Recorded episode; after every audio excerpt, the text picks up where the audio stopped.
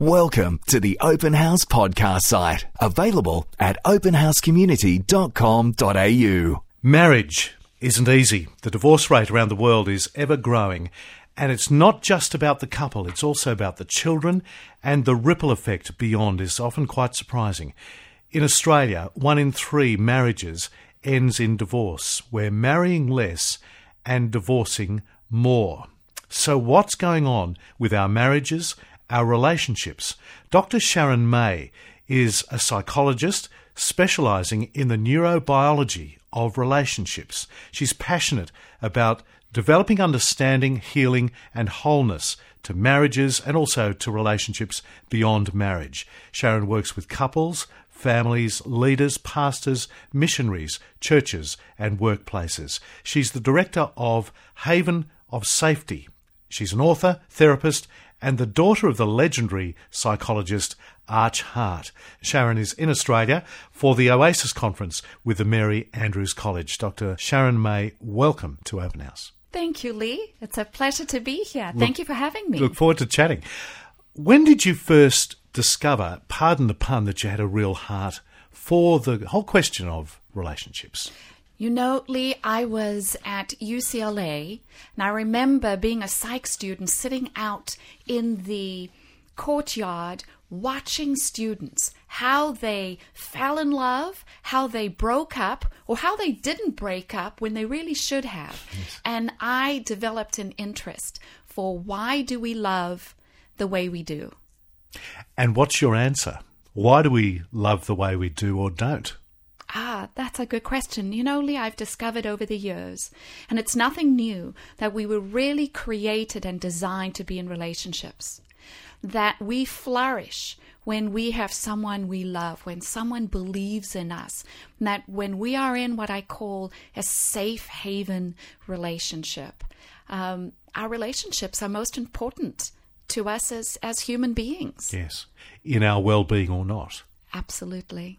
I'm sure your family also wired you for this because, as I said, your father is such a renowned figure around the world, Arch Hart. Oh, absolutely. Uh, Mom and Dad have been what I call a safe haven to me, and I have there been given the freedom to grow and blossom and the encouragement to grow and blossom. Mom and dad definitely have been a safe haven for me and have given me the heart to study and research, and then take what I have found to the streets, to the people, to impact their lives. How has your thinking changed from sitting there as an undergraduate and all of what you've learnt as you've applied your learning and heard people's stories and counseled them?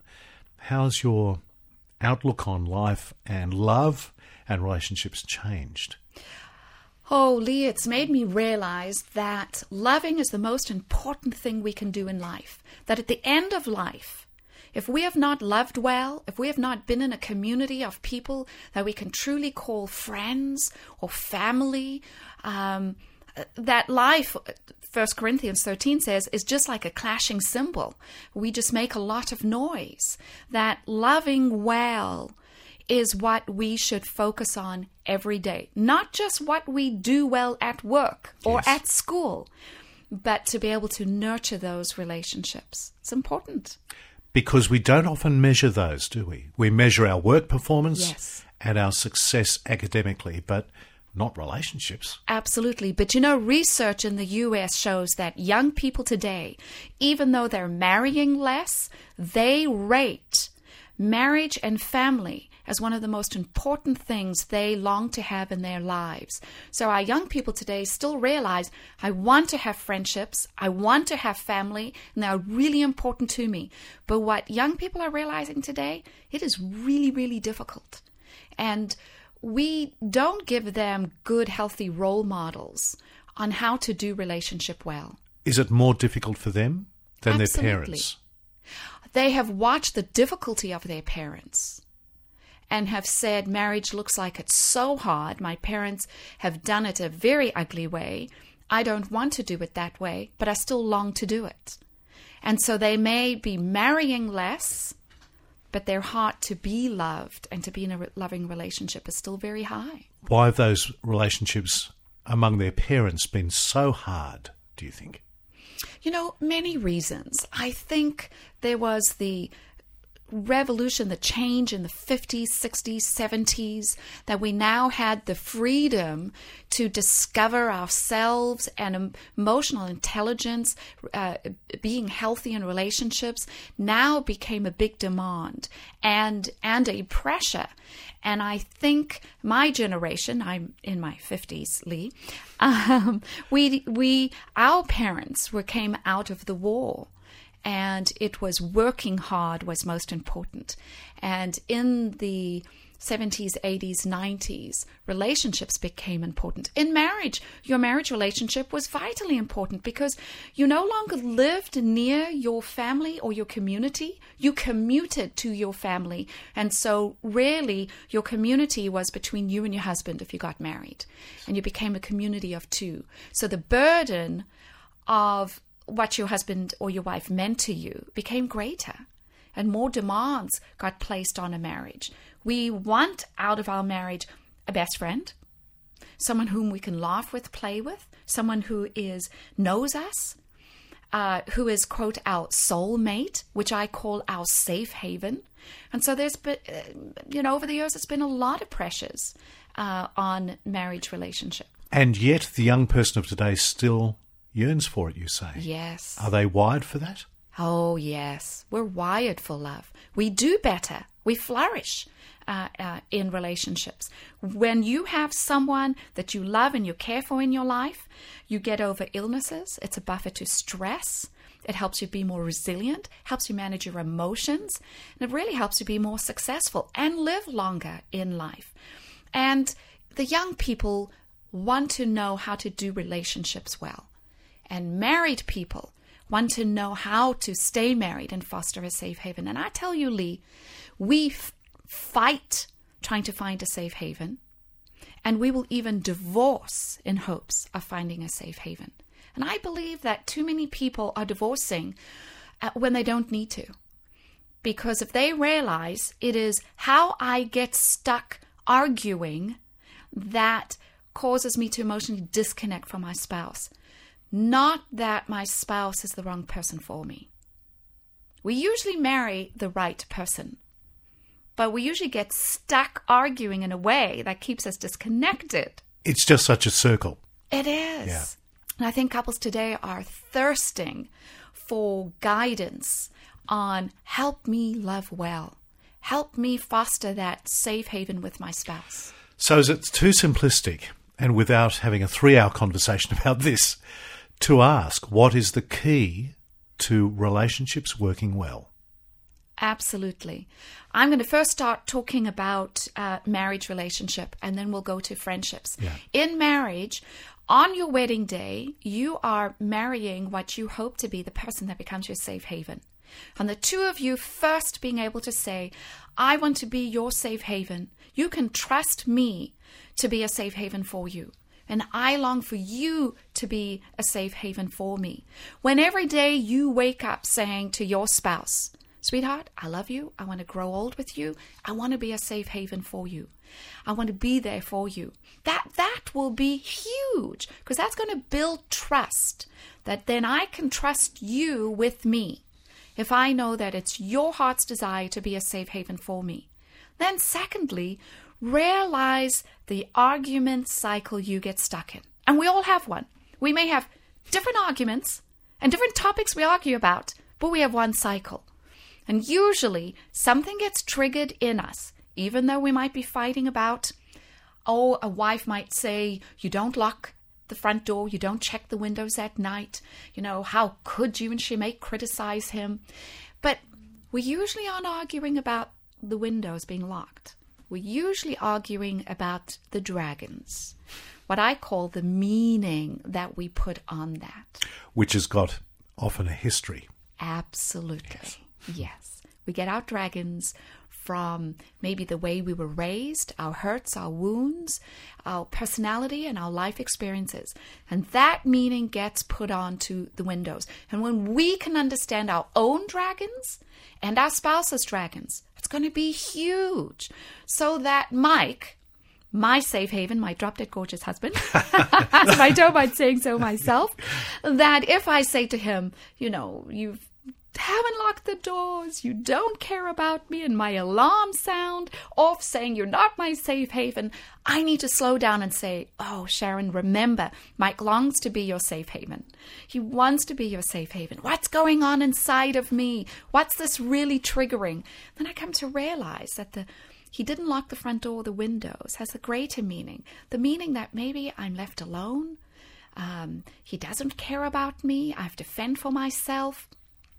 When I realize that, I can start talking about that instead of reacting uh, out of it, and it, it's it's huge. I've listened carefully, which is new for a bloke when it comes to relationships, and it seems to me that a key element of this is to think of the other person instead of myself. Um, true. You've got to think both. You've got to think Okay. what is being triggered in me. Because for Mike, he might say, Sharon, you always complaining. So I didn't lock the front door. And then Mike's dragon gets raised that says, no matter what I do, it's not good enough. Then he battles and attacks me and says, No matter what I do, it's never good enough. You always complaining. And then my dragon says, Oh, you're alone. He's not going to care for you. And I say to him, You're, you know, self centered. You do what you want to do. You don't care about me. And now our dragons are fighting. But when we slow down and I realize, you know, he wants to be my safe haven, it is my dragon that adds the meaning to the windows. I can come back and instead say, Lovey, which we call each other in the middle of a fight. Uh, Lovey. Could be worse. It could be worse, yes, yes. You know, Lovey, um, when you didn't close the windows, it sounded my alarms that made me feel like you're not going to watch over me and I have to take care of myself. I know that's not true. Um, could you, though, double check to make sure the doors are locked at night. I share my legitimate complaint without the what's wrong with you uh, added to it. Then he can hear my complaint instead of my attack and then say, wow, she wants me to be a covering. You know, I can check the doors. She's not attacking me saying I'm never good enough. She just has a legitimate complaint. Involves a lot of trust. It does. It does. Loving and loving well does require trust. That's why I always say being in relationship requires us to grow our characters, to choose to grow characters. Because even in friendships, it's, oh, we easily hurt. You didn't call me back. How come you didn't sit next to me? You prefer that friend. You said something that felt like a criticism. And that our dragons get raised that say, Danger, danger. I don't think you're my safe haven. I don't think you want to be my friend. And then we attack our friends instead of sharing our gentle vulnerability. On Open House, we're with Dr. Sharon May, the founder of Haven of Safety. So let's talk about friendships. She said that we'll deal with marriages and friends. How are they going to be different in relationships? Yes, even in friendships, our friends become our safe havens. And that even in friendships, we uh, long to know that our friend sees us, knows us, and loves us, and will look out for us, be there for us. And the same alarms will sound when we fear that our friends are not our safe havens. You're not there for me. You spoke behind my back. And the same things when our alarms sound, even with our friends, we usually react out of our crusty, prickly side to protect our heart rather than to try and be vulnerable. And I know vulnerability and trust is hard for Australians because Yes. they are more, I'd rather be independent and self sufficient. Self-sufficient. Yes, take care of myself Yeah. than risk to be vulnerable. But there's one thing if we can bookend all our conflicts with repair attempts, that we can come back and say, you know, I value your friendship. I was really hurt when you didn't sit next to me. Um, I know I got mad and I sulked and I didn't talk to you for a few days. but I want to come back and instead I want to share that hurt my feelings. Um, but I care for you. I want to build a friendship. Sorry I sulked for a few days. but when we can come back and repair and be vulnerable, it deepens our friendships, causes our friendships to, to um, last a long time. Um, depth when we are able to wrestle through hurts and conflicts, gives roots to re- to friendships, and they last. And we need them to last, Lee. Yes, we do. Our health depends on it. Yes. so you're the wife of the mighty Mike and the mother of four sons. This must be the perfect family if you've got all this scun. Oh, Lee, wouldn't that be wonderful? Yes. The only thing we live Oh, great on. expert. yes, we live on this side of heaven, and so we are still human. Uh, Mike and I still fight. I still say it's it's uh, um, his fault. No, no, Lovey. yes, Lovey. No, but you know, it's we're able to pull back. We're able to go, whoa, we are just doing our cycle. Yeah. Uh, we're able to talk about it. We're able to come back and repair. And most importantly, that we're able to um, humble ourselves and to say, I want to grow. I want to self reflect. I want to take responsibility for when I'm not doing something right. I want to do it different. And so it's having that humbleness to say, Lord, grow me, teach me how to love well. And the Lord says, I will. And we got to be careful because then the Lord says, but don't, don't you realize to love well is going to require character. Relationships matter. Loving well is so important. Building character helps us love well. So Christian faith both informs and empowers better relationships. Oh, definitely. Yes, Christian faith um, urges us to grow, um, to be different. And when we are able to humble ourselves, self reflect, and choose to grow, I want to be a better friend, to be a better safe haven, um, it requires, takes character. Friendship is not for the faint. No.